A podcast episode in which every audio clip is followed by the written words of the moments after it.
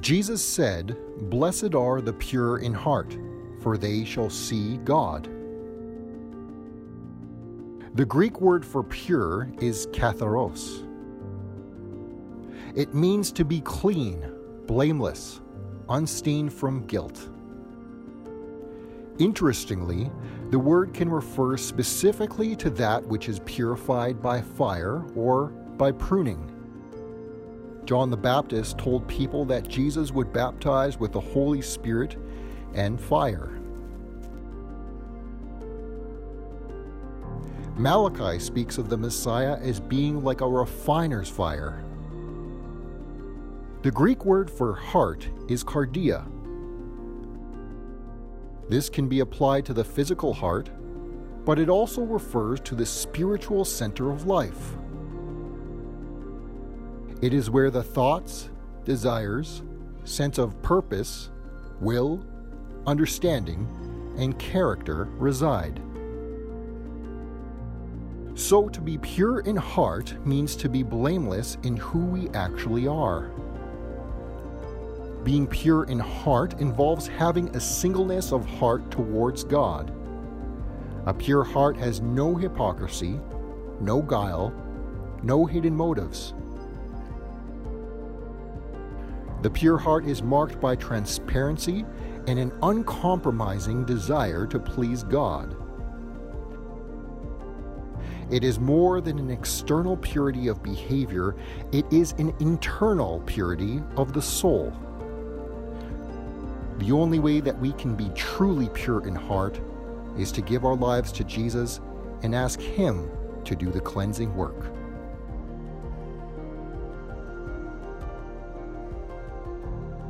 Well, here we are on the sixth beatitude. It's amazing how quickly all of this is going. Uh, we're looking at blessed are the pure in heart, for they shall see God. Just, uh, just a couple weeks ago, a man by the name of J.I. Packer passed away. Uh, J.I. Packer had a, a massive impact on my life. He wrote a book called Knowing God. I read it when I was 20 years old, still hadn't completed Bible school, but somebody had told me about it, and I'm going to tell you that it absolutely revolutionized my understanding of who God is. But even more than that, it helped me understand the gospel and what it means to be in the ministry. So, J.I. Packer was concerned about the condition uh, of the church.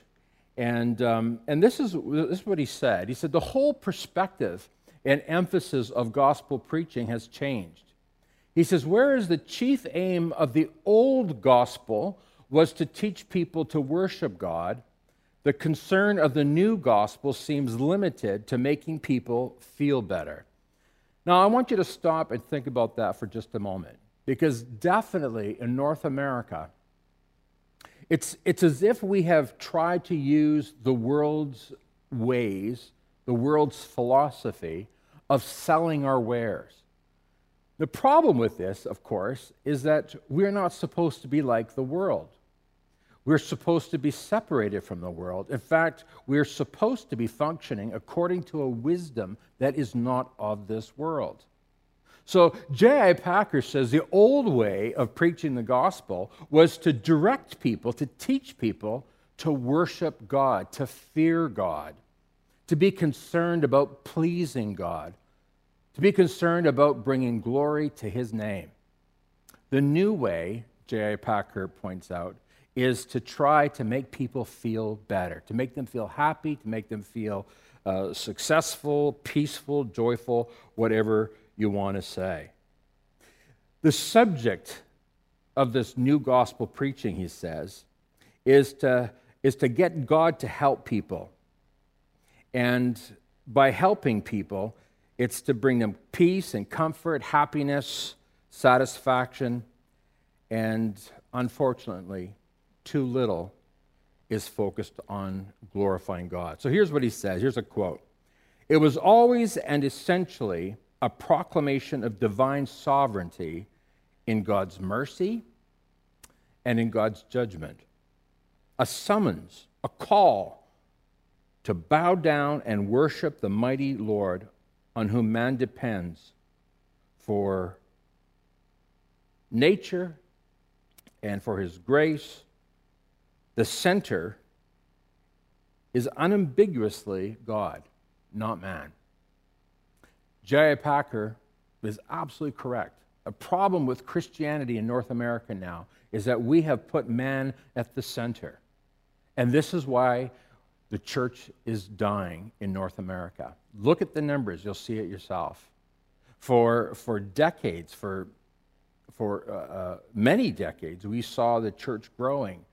We saw the church uh, adding numbers uh, to, to, their, to their various churches. Pe- people, people's hearts were touched by God. But now we have forgotten God. We've put the emphasis on man, and we've taken the emphasis off of God. Old gospel preaching pointed out that our primary problem was sin in our hearts.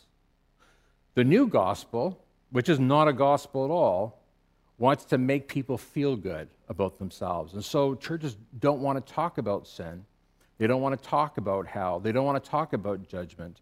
They only want to talk about how they can make you feel better when you go home from church or after you've heard your sermon. Well, folks, this is simply not the gospel. We need to understand that the problems that we have, the problems that we are facing, are 100% heart problems. It's a problem with our own heart. Problems in marriages, problems in families, problems in business, almost always is a heart problem. When we forget about God, when we forget about what it means to submit to God, to live by the Beatitudes that we've already gone through, that's when we start having problems. And so Jesus wants us to understand today what our real problem is. And it is absolutely a heart problem. We need to go back to our roots to look at what the early church did in order to see the magnificent growth that it experienced in the first centuries. And any time in the history of the church, whenever the church has grown, whenever it's seen explosive growth, the emphasis is not on people, it's not on man and making him feel good, it's not on helping people with the help of God, it's about pointing to God and glorifying him. Understand this the impure heart will never see God. The man, the woman who has an impure heart will not go to heaven. It's impossible for someone with an impure heart to go into the presence of Almighty God. Impurity can never dwell in the presence of a pure and holy God. And so, for this reason, Jesus teaches us Blessed are the pure in heart, for they shall see God. And as it says in the New Living Translation, almost exactly the same God blesses those whose hearts are pure, for they will see God. Now, when I read this, I'm imagining that some of you are thinking, well, who on earth can ever see God? Because if you're honest, if we're all honest, we know that our hearts are not pure. We know what, what our problem is, and it absolutely is our heart. Now, what does the Bible say about your heart? What does the Bible say about my heart? Well, Jeremiah the prophet in Jeremiah 17 9 says, The human heart is the most deceitful of all things and desperately wicked. Who really knows how bad it is? Well, no wonder Jesus says, from the heart comes evil thoughts, murder, adultery, all sexual immorality, theft, lying, and slander. These are what defile you. Eating with unwashed hands will never defile you. of course, Jesus is speaking to the Pharisees or speaking about the Pharisees in Matthew 15. The, the Pharisees believed the thing that made them holy was the ceremonial cleaning and making sure that they didn't break any laws. But Jesus is saying it's not what's on the outside that matters, it's what's in the heart that matters. Because you can be perfect in all your ways, but your heart can be wicked and dead. In fact, Jesus called the Pharisees whitewashed tombs. On the outside, they looked fantastic, but inside, they were dead. So, it's from the heart that comes evil. And Paul said basically the same thing in Romans chapter 2 verse 5, but because your heart is stubborn and you refuse to turn from your sin, you're storing up terrible punishment for yourself. For a day of anger is coming when God's righteous judgment will be revealed. Look, until you and I are converted, until our hearts have been washed clean, until we have been transformed, the Bible is clear that we face terrible punishment. This is what we just read in Romans chapter 2. No wonder Jesus says, then, blessed are the pure in heart. You can see why. Those who are pure in heart will not see terrible punishment, they shall see God. This is the gospel. This is the good news. And maybe you're sitting here right now wondering if, in fact, you will see God. Well, my prayer today as we go through the word is that you will be clear in your own heart whether or not you will be seeing God or not. Will you see terrible punishment or will you see God? Really, that is, that is the choice that's before us. And I wonder what, what the Holy Spirit is saying to you at this very moment. And I got to remind you that when we talk about blessed, blessed means happy, but it means a supernatural happiness that comes from God. We talked about that last Sunday. C.S. Lewis says that you can get happy from a bottle of wine. You can get happy from a bottle of booze. We're not talking about that kind of happiness. We're talking about a supernatural happiness that comes from knowing that you have God's approval, that God is smiling upon you. We talked about, it, about, about our children last week. As a child looks for the approval of his or her parents, and then once that child has received that approval, knows great joy, great delight.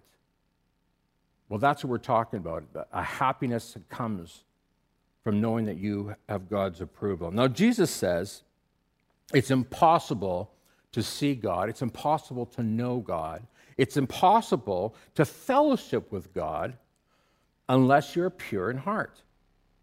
So the question is this how can we be pure in heart, especially since Jesus has declared that it's out of the heart that, that comes all evil? And Paul says the same thing, and Jeremiah says the whole thing. How on earth can we be pure in heart? How can we be holy? And this is an important question because, as the Hebrews points out in Hebrews chapter 12, verse 14, uh, without holiness, no one will see the Lord. No holiness means no heaven. So the psalmist gives us a hint, gives us a clue. Psalm 24, verses 3 to 5 says, Who may climb the mountain of the Lord? And by the way, when you read through the Psalms, whenever you read about the mountain of the Lord, that is. Uh, uh, an ancient way of describing God's presence. Any, any Jewish person reading this would understand that the psalmist is talking about the presence of God. Who may climb the mountain of the Lord? Who may stand in his holy place? And then he answers it in verse 4 Only those whose hands and hearts are pure, who do not worship idols and never tell lies. They will receive the Lord's blessing and have a right relationship with God, their Savior. So, what does this mean to be pure and to be holy? I think most of us have got a pretty good idea of what it means, but in case you're not sure, let me just say this. To be pure and holy means that you are untouched by filth and by impurity, by darkness, by evil. Now, the fact is, is that we are surrounded by it.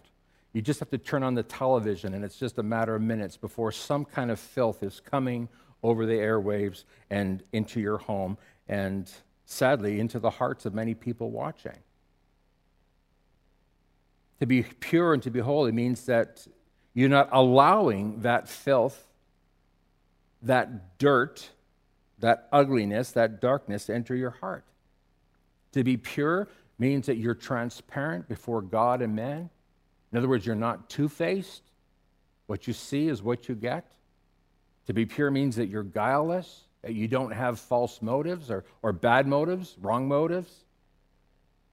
It means that you are, are, are totally honest before God and totally honest before others. It means that you are completely disconnected from this world. Or as Jesus says to his disciples, you are in the world, but not of the world. To be of the world means that you have embraced the philosophies, the ideas, the, even the governance of this world, as though the world could solve your problems and its problems. But we know the world has never been able to solve her problems. And we have seen it for, well, I've seen it my whole life. And if you're a student of history, you know that history only proves that humans can never get it right. Gloria and I lived in Greece for about four years. And one of the things the Greeks love to do is to talk about their golden past. But the golden era of Greece only lasted about 50 years. Uh, and then it was over. Um, humans just can't get it right. Folks, this is really what the church is all about. We're declaring that this world needs a Savior. And, and as Christians, we understand that the first person who needs a Savior is me. And you're willing to admit that, willing to confess that. I'm the one that needs a Savior. I'm the one with the impure heart. God, change me.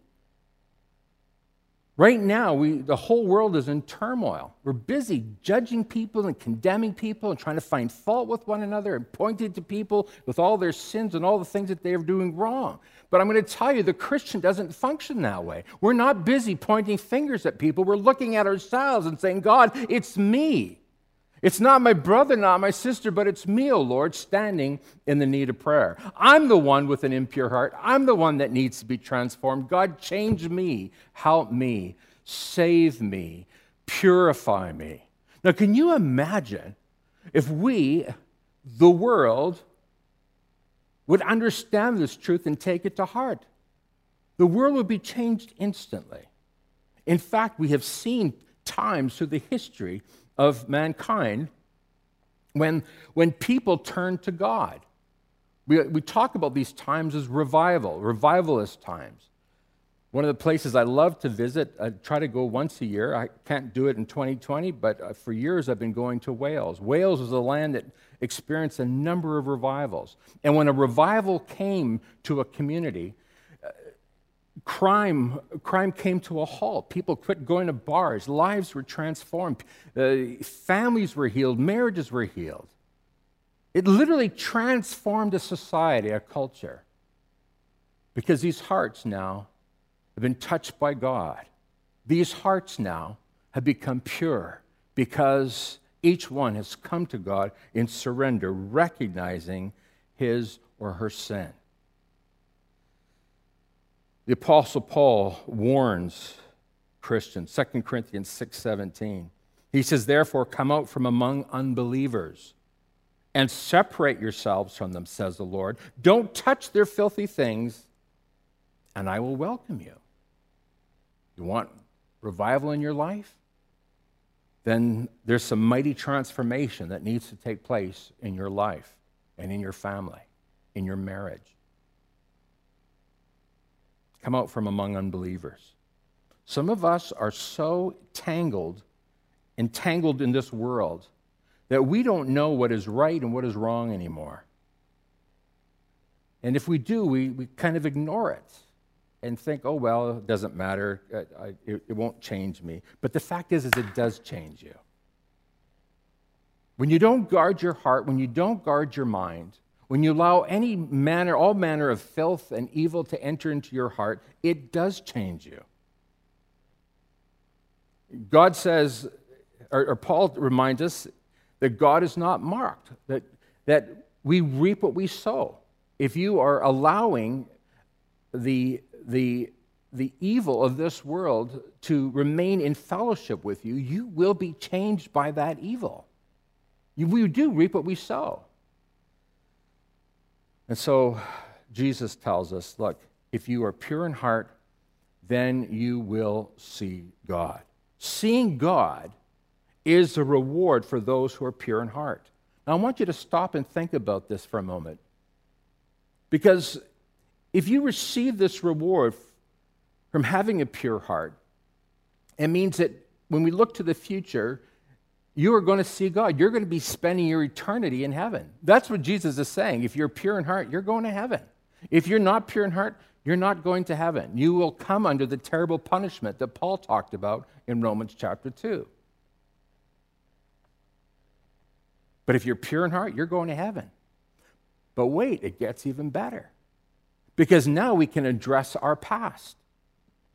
The past is washed away as far as the east is from the west. That's how far God removes your sin from you when you put your faith in Christ, when your heart has been purified. So, regarding the future, you're going to heaven. Regarding the past, your sins are gone, washed away. You may remember them, but God does not. That's the gospel.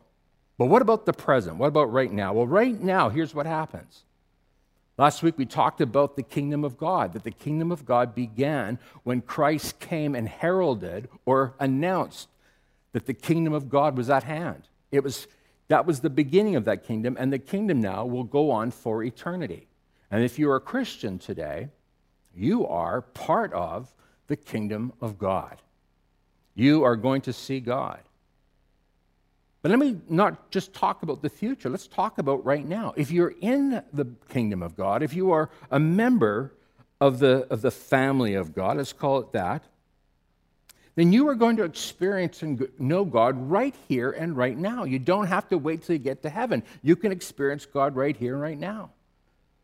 Uh, I was reading some uh, of Martyn Lloyd-Jones talking about the ways that we see God the way God reveals himself. He talks about how, uh, for a believer, he can see God in nature like nobody else can. He talked about how we see God in the Word and, and how the Holy Spirit reveals God to us in, in thousands of ways through, through promptings in your heart. Some of you know what I'm talking about. Through thousands of, of little kindnesses you get a phone call and somebody wants to help you, someone wants to be kind to you. Why? Because God has moved in someone's heart to reach out and help you.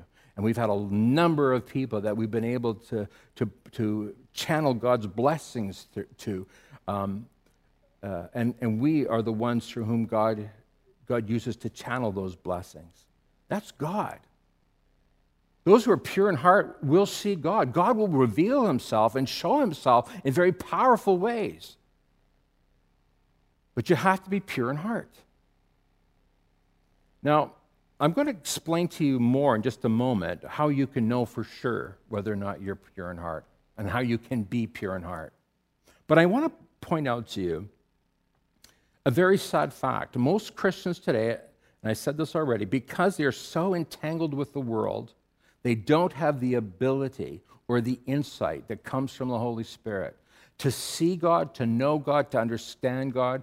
They, they read the Word, and, and I've heard people say, I read the Word, but it doesn't say anything to me, it's empty. And I know a lot of people who don't ever read the Word. And I, I suspect it's because when you pick it up, nothing happens. And the reason nothing happens is, is because of this you've allowed sin to be welcome in your home through the internet, through television, whatever, through your conversation. The minute that you are tainted by sin, then, folks, I'm going to tell you, you stop seeing God. And that's why when you read the Word, it, it's, it's empty, it's not telling you anything. I want the Spirit of God to speak to your heart right now. Because if you want to see God, if you want to hear from God, if when you read the scripture, you want the scripture to speak to you, then it's critical that you have a pure heart. That your heart rejects what is evil and embraces what is pure and holy. Some of you are backsliding right now. For some of you, you're not excited about your faith. You're, you're lukewarm, or worse, you're, you're, you're stone cold, you're paralyzed. It's because of this a lack of a pure heart. Now, I'm not judging you or condemning you. I'm telling you the truth to set you free. When you know the truth, the truth sets you free. God wants you to see Him, God wants to be known by you. The greatest thing, the greatest pursuit of your life will be to see God and to know God. So you have to make sure that your heart is pure, that your heart is right with God, that you are not entertaining or nursing sin. You cannot allow impurity to fill your heart, or else you will not see God. You will not see God now in the present. The past will haunt you, and you will have no assurance concerning your future. Do you see how this works? So, I want to tell you a story about Israel. Israel had been wandering in the wilderness. They are desperate to enter the land that God had promised them. And as they're roaming, wandering in the wilderness, there was a king by the name of Balak. Balak of the Moabites. He was terrified, and the people of Moab were terrified of Moses uh, and the Israelites. Why? Well, obviously they were great in number, but even more importantly,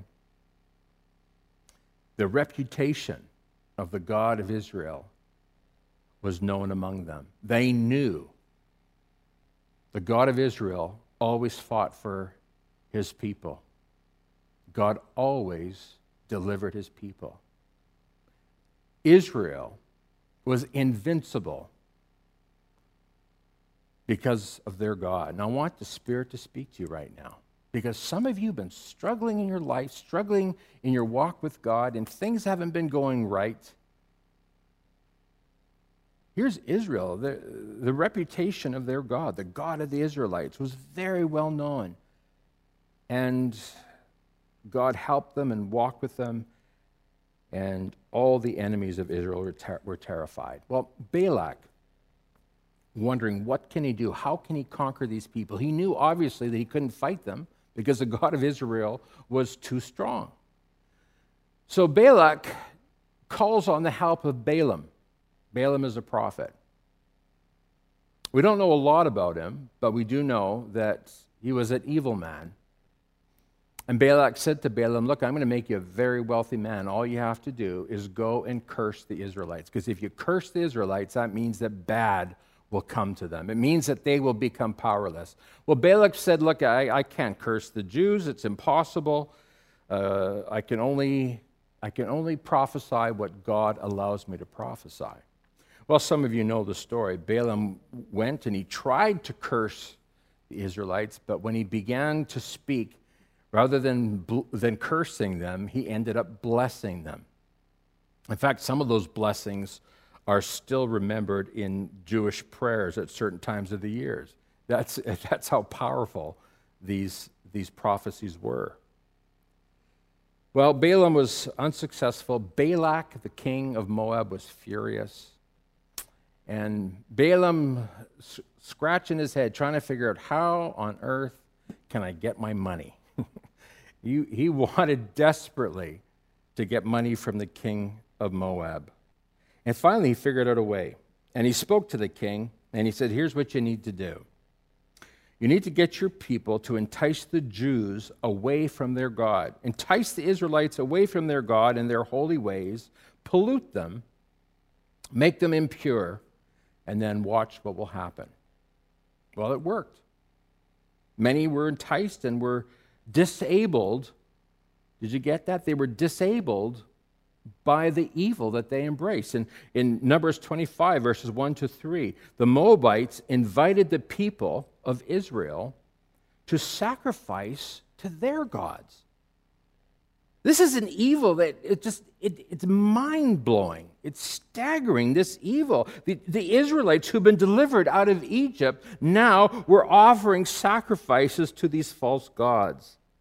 And it says further that the people of Israel they ate and they bowed down to these gods. And it says so Israel was joined to Baal of Peor.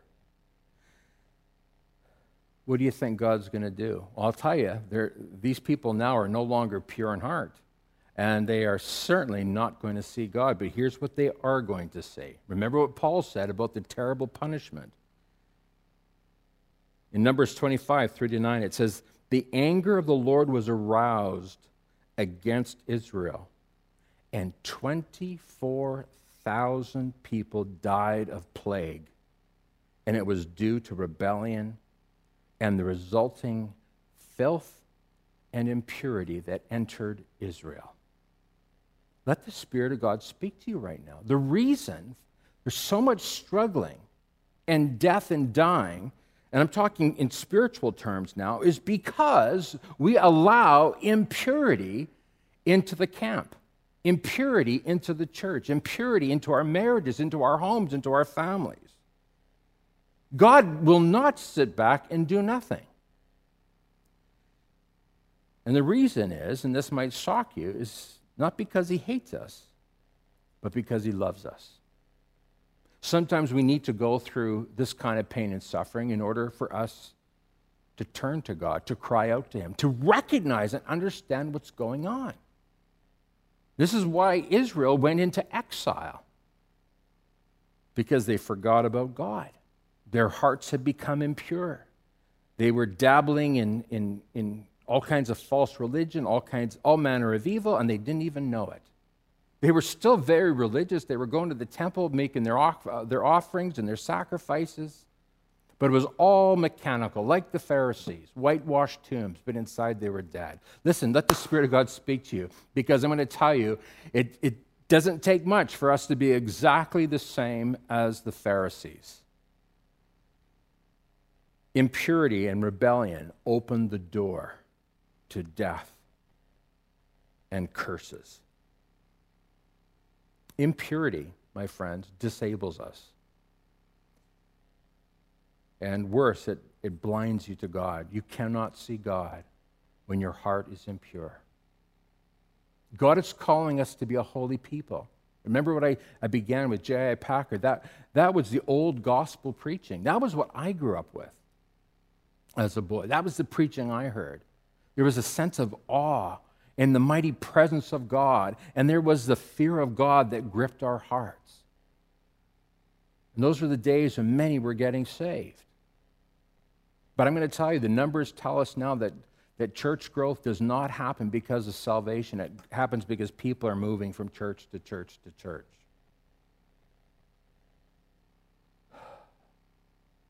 It's, vitally important, my friends, that you understand how important it is that you protect your heart. Someone once said, and well, this is when in the early days of computers, it was said garbage in and garbage out. Well, it's, it's, a, it's a spiritual principle as well. You feed garbage in, and that's what comes out. So, when our hearts are impure, it blinds us to God. We can't see God. And furthermore, we don't even fear God. That's what happened to these Israelites. They were, they were so enticed by the Moabites and the, their pagan evil ways, they couldn't see God. They, they didn't fear God. They forgot about God. God was not important. Boy, does that, does that sound like 2020 in North America? People don't fear God. They're not afraid of God. They mock God. Well, I'm going to tell you the impure in heart will never see God. Let the Spirit speak to you right now. I'm going to tell you, this is, a, in fact, the condition of every human who is unconverted. If you're unconverted, you will never see God. So, what's the answer? Well, God says in in the Old Testament, in the Pentateuch, and it's repeated in, in Hebrews be holy because I am holy. Why does God say that? Be holy because I am holy.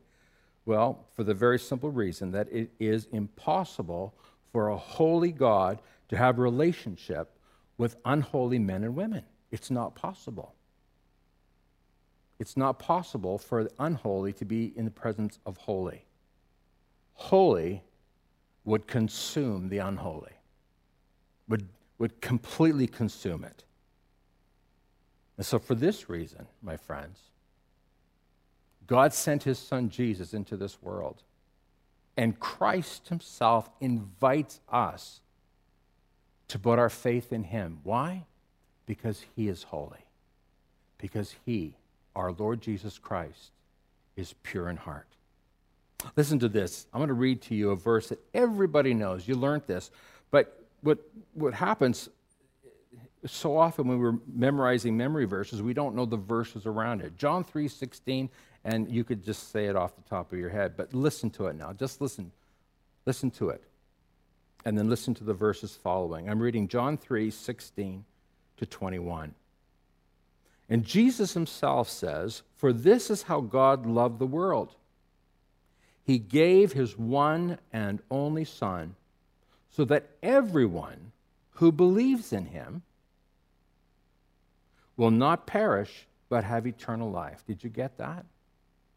The way that you're going to see God, the way that you're going to have a pure heart, is by believing in Jesus Christ. If you believe in Jesus Christ, the Bible says,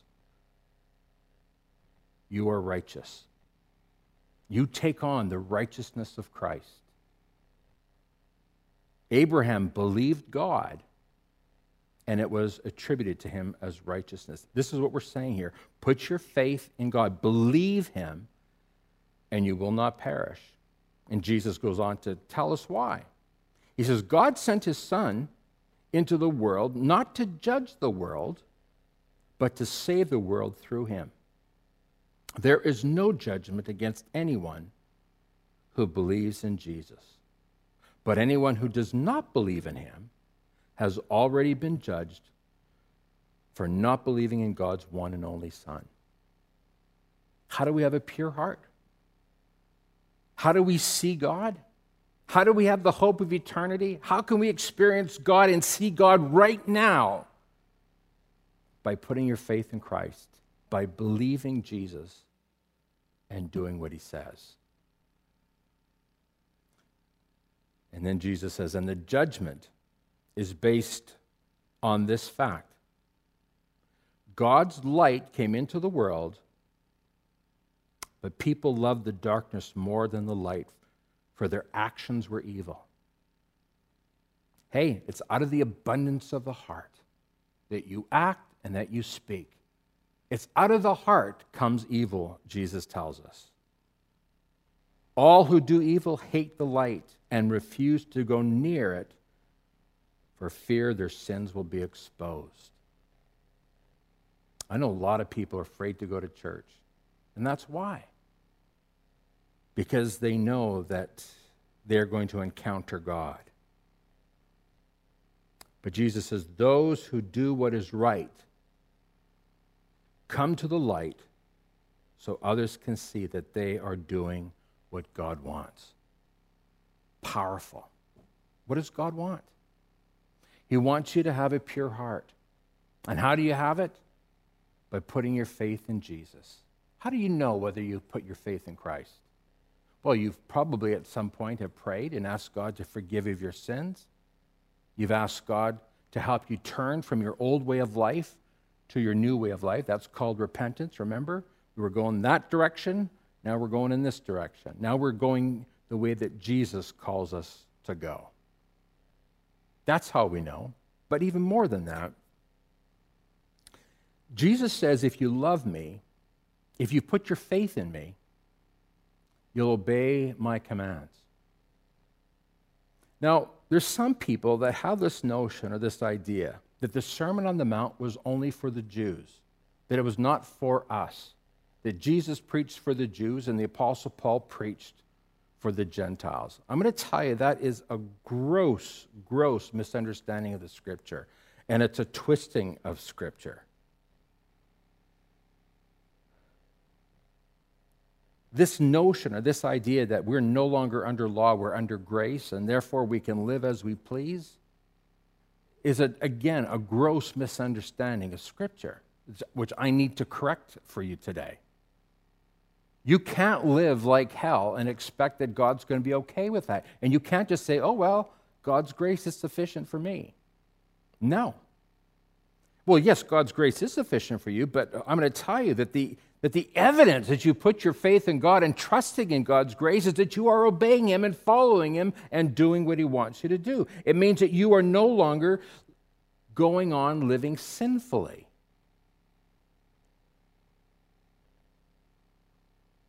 We are not under the law. No, we are under grace, obviously. But understand this God uses the law to teach us how to live. Jesus himself said, Don't you think for a minute that I have come to abolish the law and the prophets. He says, I've come to fulfill it. Jesus didn't come to abolish it. This is what Christians, many Christians understand that. Some pastors are preaching that. It's nonsense. We do not reject the laws of God. This is called antinomianism. This is a heresy. The church dealt with this hundreds of years ago. You say, well, how do I reconcile this? Well, the best way is, is, a, is a definition that I heard, or an explanation that I heard from the Puritans. The law sends us to Christ to be justified, and then Christ sends us back to the law to be sanctified. What a brilliant way to explain and to help us synthesize and understand this truth of grace and law. The law can never save us. We know that. No, no man, no woman, no child has ever been able to fulfill all the demands of the law except Jesus Christ.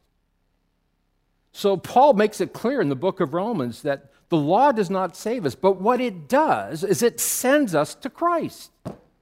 It helps us to understand that we can't do this. And Paul says, Oh, wretched man that I am, who's going to help me? Ah, thanks be to God, it's Jesus Christ. And it's Christ who makes it possible for me to be justified. What does that mean, to be justified? Very simply, it means to be made righteous by God, to be declared righteous, to be declared that you have a pure heart. Hallelujah. You have a pure heart through Jesus Christ. He's the one that justifies you, He's the one who purifies your heart.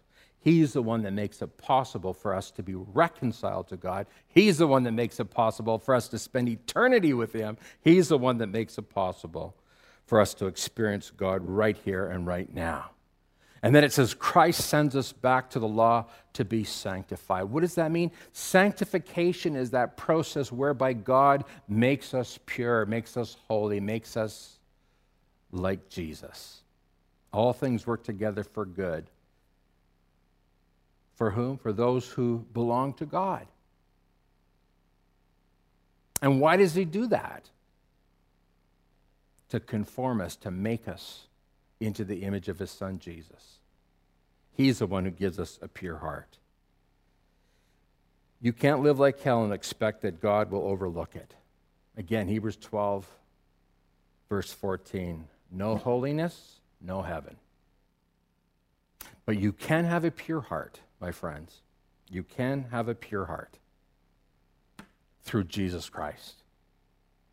And this is what Jesus is saying. When he came preaching the Beatitudes and the Sermon on the Mount, Matthew 5, 6, and 7. Read it, please, if you haven't read it yet.